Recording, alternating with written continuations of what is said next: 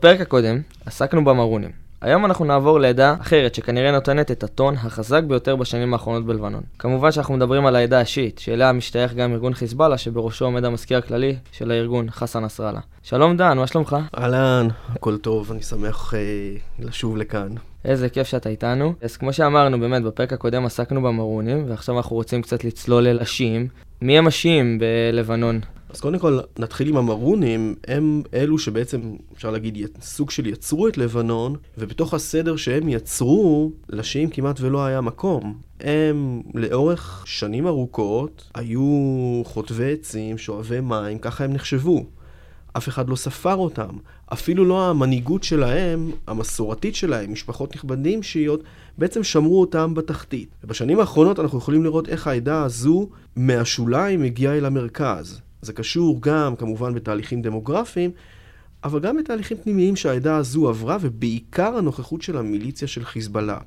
אז בעצם העדה השיעית בלבנון, על פי הערכות, היא הגדולה ביותר, והיא זו שנותנת את הטון היום בלבנון, ולמעשה הייתי אומר שלבנון נמצאת עכשיו בשלב השיעי שלה, והם אלו שיכתיבו את קצב העניינים, ובעצם uh, יבהירו לאן לבנון הולכת. אני אגיד עוד דבר, הדבר האחרון שהם רוצים זה לחזור להיות מה שהם היו קודם, חוטבי עצים ושואבי מים, אז אם לא ייתנו להם להיות במרכז, אם זה לא יבוא בטוב, זה יכול לבוא ברע, או בכוח. והיום אה, איך התדמית שלהם נתפסת בלבנון? כי אנחנו יודעים שיכול להיות שהם קצת עדיין בתדמית שהם נתפסים מאחור, מה זה אומר? בוא נגיד ככה, אמנם הם בקדמת הבמה, אבל עדיין התדמית שלהם מאוד שלילית בלבנון. הם נחשבים לנובורישים, זאת אומרת, כמה שתהיה עשיר, אתה עשיר חדש, חסר טעם, מדברים על סוג של פריצות אצלם, לא סתם הם דמוגרפית גדולים, כי הם עסוקים כל הזמן במצוות פרו ורבו, כן, דברים בסגנון הזה, שהם לא, לא בהכרח נכונים, כן? וגם אני חושב שאולי מתייחסים אליהם, שוב, כאל נחשלים. שזה לא המצב, בכל העדות יש תופעות מאוד דומות. כן, ברור לנו. עכשיו אנחנו נצלול רגע מאיפה הם מגיעים, מה המקור שלהם, כי אנחנו בדרך כלל שומעים שיעים, זה כנראה ישר מתקשר לנו לאיראן.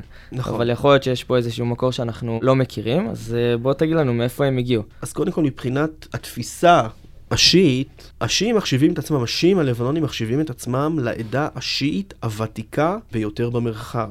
כלומר, השיעיות שלה התחילה עוד בתקופת החיים של עלי אבן אבו טאלב, הדמות החשובה באסלאם השיעי, עוד לפני שבכלל הוא היה חליף.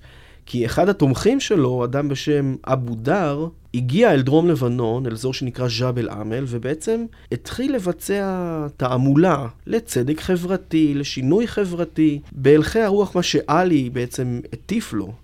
והוא קיבץ סביבו תומכים, ובעצם השיעים הלבנונים טוענים, אנחנו הושפענו ממנו, ואנחנו שיעים עוד לפני שבכלל דיברו על שיעה. אגב, על שמו של אותו אבו דאר יש מסגד שנמצא בכפר השיעי בדרום לבנון, צמוד לגבול שלנו, זה כפר שנקרא מיסל ג'אבל. זה הסיפור הפנימי שלהם. מנגד, היריבים שלהם אומרים, רגע, אתם בכלל לא מקומיים. אתם טוענים שאתם שורשיים פה, אתם בכלל מפרס הגעתם לפה. והטענה הזו בעצם קושרת בין שיעה ובין פרסיות, ואם אתם שיעים, אין לכם מה לחפש פה, זאת אומרת, אתם, סביר להניח שאתם זרים פה, באתם לכאן מאיראן. אם צריך לשאול מאיפה הם באו, אני חושב שהם שבטים ערביים שהיגרו לפה במשך מאות שנים, עוד לפני האסלאם בכלל, הגיעו לפה מחצי האי ערב, כמו תנועות של שבטים אחרים. הם התיישבו להם באזור ג'בל עמל, אזור דרום לבנון של ימינו, ובאזור הבקעה, בקעת הלבנון, כשהסיבה לכך זה בעצם העובדה ששני המקומות האלה הם uh, רחוקים מהשלטון המרכזי. כלומר, במקומות האלה אנחנו, השיעים, יכולים לחיות את חיינו באין מפריע. ואיפה השלטון המרכזי ישב? בדרך כלל בערי החוף, אם זה...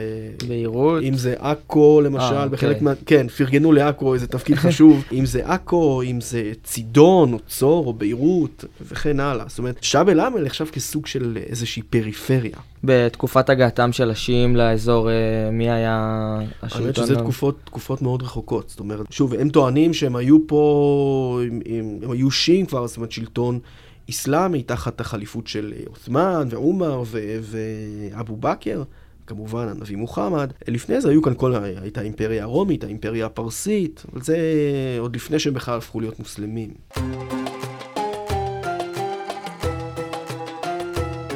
עסקנו בה גם במרונים, ואנחנו נעסוק גם בקבוצות הבאות. זה מה מאבקי הכוח של השיעים אל מול העדות האחרות בתוך לבנון. אז קודם כל, העדה הזו נאבקת כדי לא לחזור לאחור, לא לחזור אל אותו תפקיד שהם לא רצו להיות בו, שזה ה... להיות חוטבי העצים ושואבי המים. אני אגיד משהו, על פי המסורת הלבנונית, בהמשך גם לפי החוק, אז לשים שמורה משרת ראשות הפרלמנט ושמורים להם מושבים בתוך הפרלמנט. אבל למרות העובדה שהמשרות האלה היו שמורות להם, או המקומות האלה היו שמורים להם, למעשה עד תום מלחמת האזרחים הלבנונית ב-1989-1990, מבחינה פוליטית הם היו עדיין בשוליים. מהתקופה של תום מלחמת האזרחים, הם כבר הופכים להיות שחקן יותר דומיננטי, בגלל העובדה שמשרת רשות הפרלמנט צוברת יותר עוצמה. בכל אופן, חשוב לומר שהעדה הזו שהייתה בשוליים, התעוררה כתוצאה מפעילות, אגב, לא רק, כן, אבל פעילות של איש דת כריזמטי בשם מוסא א-סאדר, שבעצם הגיע מאיראן והציב בפני העדה השיעית מראה שאומרת להם, תקשיבו, אתם בשוליים, אבל אתם לא אמורים להיות שם. ובעצם הוא התחיל איזשהו תהליך, החל משנות ה-60, תהליך שאנחנו מרגישים אותו עד היום, כאשר השיא, אני חושב, זה בעצם מה שאנחנו רואים היום, שחיזבאללה הוא ממליך המלכים ב... בתוך לבנון, ועל פיו בעצם יישק דבר. שלפני חיזבאללה לנו את אמל גם, נכון? נכון, היה את אמל. אמל בעצם הייתה המיליציה שמוסא א-סאדר, איש הדת הכריזמטי, הקים כדי להגן על העדה שלו. היא הייתה שחקן דומיננטי בשנות ה-80. היום הדומיננטיות שלה מגיעה מהעובדה ש... המנהיג שלה, נבי ברי, הוא יושב ראש הפרלמנט. כבר מאז 92 ועד היום. זאת אומרת, חתיכת... לא, לא מעט לא, לא מפנה את הכיסא. וואו. ומה המאבקי כוח הפנימיים בתוך העדה עצמה? בוא נגיד את זה ככה, כמו כל העדות האחרות, השיעים לא עשויים מקשה אחת. אבל, וזה דבר חשוב, חיזבאללה הוא השחקן הדומיננטי בתוך העדה. קשור לכוח שלו, לתעמולה שלו, שירותי הרווחה שלו. לאורך שנים הוא השחקן המוביל בתוך העדה, ואחרי שאמרנו את הדבר הזה, צריך לומר שבשנים האחרונות השליטה שלו מתחילה קצת להיסדק. לא תיעלם, אבל בתוך העדה השיעית מתחילים להישמע קולות שאומרים, חיזבאללה מוביל אותנו לכיוונים שאנחנו לא רוצים ללכת אליהם. ולכן, אמנם העדה הזו, השחקן הדומיננטי והשולט אפילו, הייתי אומר, זה חיזבאללה, אבל מתחילים בקיאים בתוך השליטה שלו בתוך העדה השיעית. זה מוביל אותנו באמת ל... לשאלה מרכזית, מי השחקנים המרכזיים? כמו שאמרת, חיזבאללה, ובשנים האחרונות יש איזשהו ניצנים שקמים או כנגדו, או איזושהי אופוזיציה אליו, אבל uh, מי הם השחקנים שמנווטים את העדה הזאת בתוכה? אז קודם כל, השחקן הראשי הוא חיזבאללה. הוא השחקן uh, המוביל. את השורשים של חיזבאללה צריך למצוא בסוף שנות ה-70 של המאה הקודמת, והארגון הזה קם בעצם רשמית ב-1985. כשמי שעמד מאחורי הארגון הזה ודחף להקמה שלו, הייתה איראן, שנדבר עליה עוד מעט, וכמובן גם שחקנים uh, מקומיים, כאשר המטרה שהארגון הזה הציב לעצמו הייתה להקים משטר איסלאמי, כדוגמת מה שיש באיראן, הוא רצה להקים את אותו הדבר בתוך לבנון. ובעצם חיזבאללה קרא תיגר על המערכת העדתית המושחתת בלבנון, ובעצם ראה במערכת פסולה שהוא לא יכול לחיות איתה. אבל מה שמעניין זה שבהדרגה, אני גם אה, מסתכן ואומר שאפילו למין ההתחלה, למין הרגע שהוא קם ב-1985, אפשר היה לראות שהוא מתחיל לציית לתכתיבים לבנונים, כלומר, לעובדה שהשיעים אמנם הם רוב, אבל הם, הם לא השחקן היחיד בתוך השטח. אז למשל, אם אמרתי שחיזבאללה הציב מטרה להקים מדינה אסלאמית, אז מבחינתו מדינה אסלאמית כזו תקום רק אם הציבור בלבנון יבחר אותה. עכשיו, זו פשרה מאוד לבנונית. למה? סביר להניח שהציבור, אגב, גם בתוך העדה השיעית, לא יבחר באופציה הזו. כלומר, מבחינתנו אנחנו מציבים איזושהי מטרה רחוקה, ובוא נחיה בה כאן ועכשיו. בהמשך חיזבאללה ישתלב בתוך המערכת הפוליטית ויהפוך להיות בשר מבשרה של המערכת הפוליטית בלבנון, עד שהיום הוא בעצם, בוא נגיד חיזבאללה המהפכן שהתנגד לשחיתות, הוא היום זה ששומר את המערכת ולא רוצה שהיא תיפול. זאת אומרת, זה ככה מין תהפוכות או צחוק הגורל כזה של המהפכים שחיזבאללה עבר. כמה מושבים יש לו היום בפרלמנט בערך? בוא נגיד, לשיעים שמורים 27 מושבים, כאשר חיזבאללה לא רץ לבד.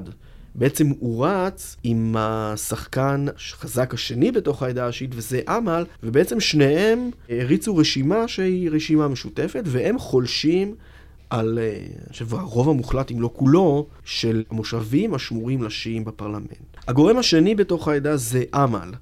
כשאת אמל הקים מוסא א-סאדר. המטרה של אה, אמל הייתה להילחם בשחיתות, בעצם לצאת נגד הדיכוי שהשיעים עברו, והוא הצליח בזה בצורה מאוד יפה.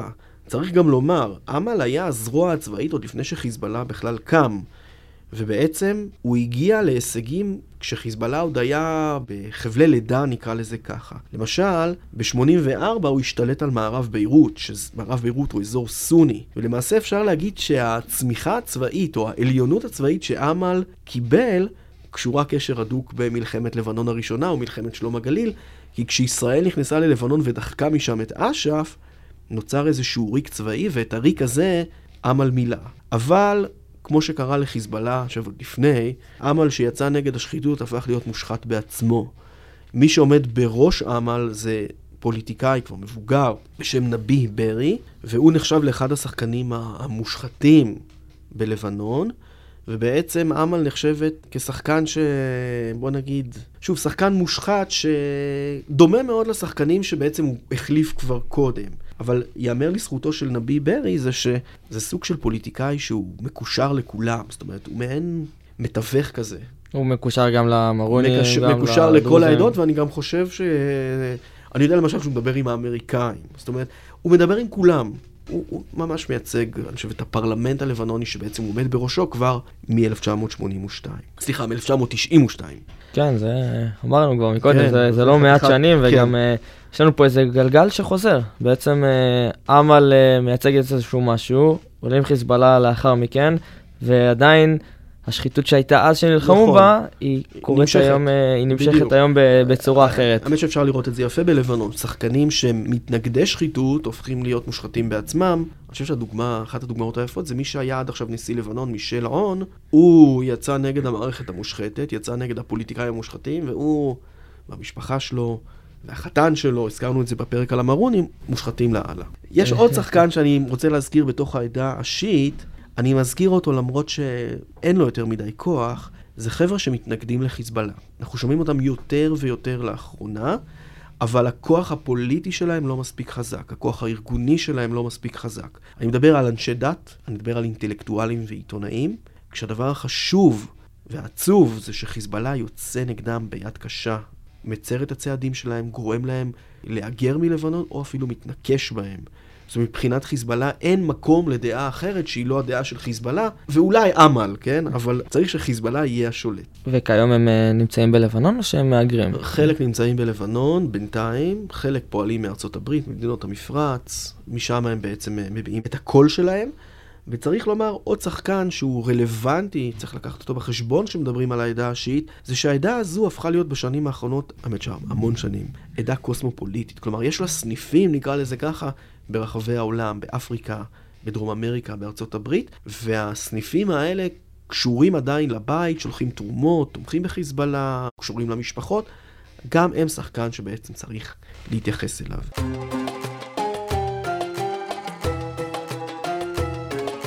כמו שלמדנו גם בקורסים איתך, וגם uh, בכלל uh, גם בקבוצה שדיברנו על המרונים בפרק הקודם, אנחנו יודעים שיש איזושהי נטייה תמיד לאיזה מדינה זרה בעצם לאמץ איזושהי קבוצה. האם יש...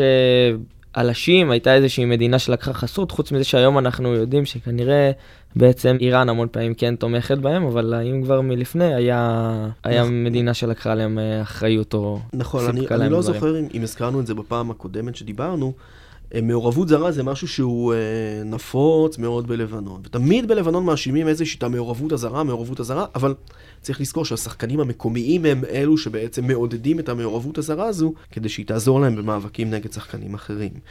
אז לעדה השיעית היו מספר פטרונים, כשבשנות ה-70 הפטרון, הפטרונית הייתה סוריה, סוריה של חאפז אל-אסד קשרה קשרים הדוקים עם מוסא א-סאדר, ובעצם היא הייתה התומכת, ולמעשה עד היום היא הולכת עם אמל. הקשרים בין אמל לבין סוריה קשרים הדוקים.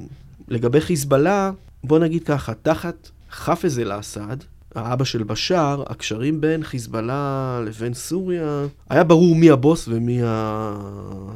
מי צריך לציית. אצל בשאר אל-אסד העניינים קצת התהפכו, וכבר חסן נסראללה ובשאר אל-אסד נמצאים על אותו המעמד. המדינה השנייה שלקחה חסות על השיעים זו איראן, כשהניסיונות שלה, קודם כל, כמובן, כאן יש קשר מאוד הדוק, וזה העניין השיעי. הקשר הזה התחיל עוד מתקופת השאה, עוד לפני המהפכה האסלאמית, אבל uh, הלך והתגבר אחרי המהפכה האסלאמית.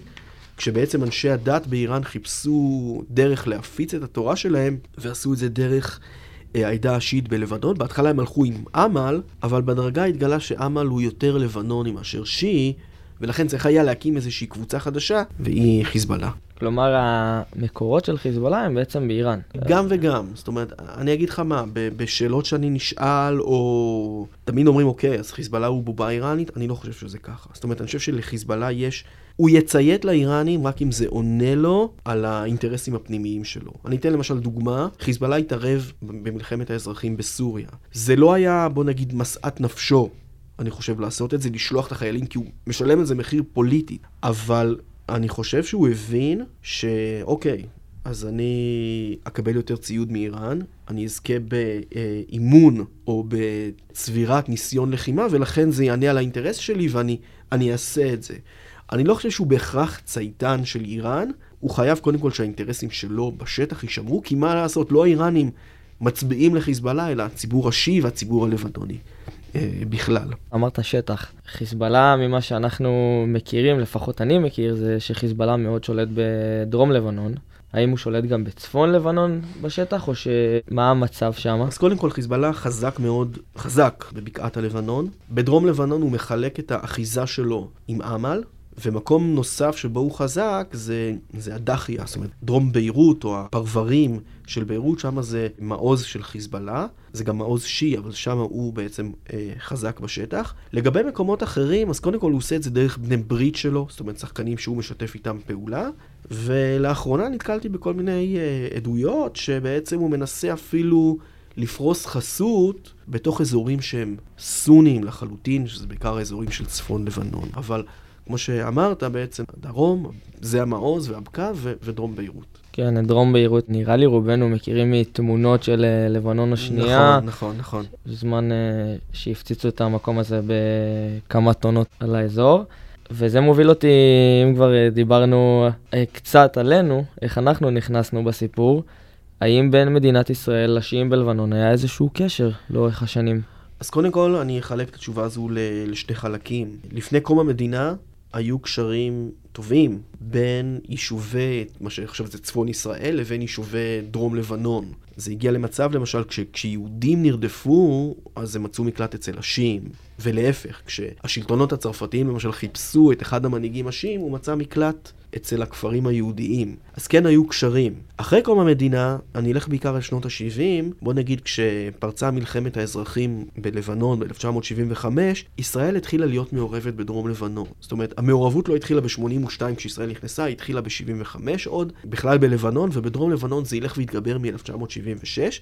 ישראל קשרה קשרים עם כפרים בדרום, נוצריים, דרוזים, סונים, פחות, כן? וגם שיעים. אפילו למשל בבינג' בל, שנקרא, נחשב לאזור, היום אנחנו יודעים מה העוז של חיזבאללה, היו לישראל קשרים טובים שם, קשרי מסחר, סיפקה מלט לחלק מהתושבים. בקיצור, היו יחסים טובים. אני אגיד עוד דבר, כחלק מהמעורבות הישראלית, ישראל הקימה את מה שנקרא צד"ל, צבא דרום לבנון, ורוב צד"ל היה שיעי. זאת אומרת, היחסים העוינים בין, בין השיעה הלבנונית לבין ישראל זה לא גזירת גורל, זה שלב מאוחר. אגב, ישראל גם תרמה כמובן מהצעדים שלה, שהייתה נוכחת ברצועת הביטחון, היה לה את כלא לחייה וכל מיני דברים בסגנון הזה, אבל זה לא איזושהי גזירת גורל.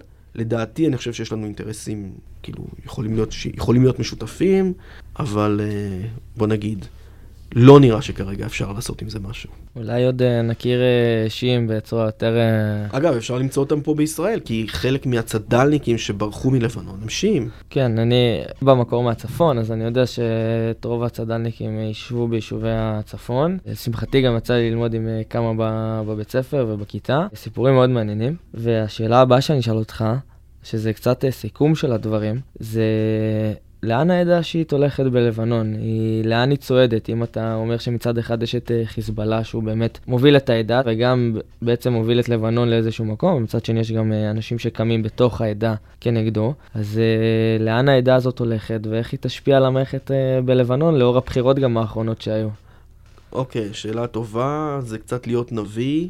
קודם כל, מה שיקרה בתוך העדה השיעית ישפיע על כל לבנון. זה היום ברור, מה שאמרתי, שלבנון נמצאת בשלב השיעי שלה. אני לא יודע לאן זה ילך, כי האחיזה של חיזבאללה עודנה חזקה בתוך העדה. למשל, בבחירות האחרונות, כשהיו בחירות לפרלמנט, דיברו על זה שחיזבאללה נחלש. זה לא נכון, כי כל המושבים השיעים בפרלמנט, 27 מושבים, נמצאים בחזקת חיזבאללה ואמל.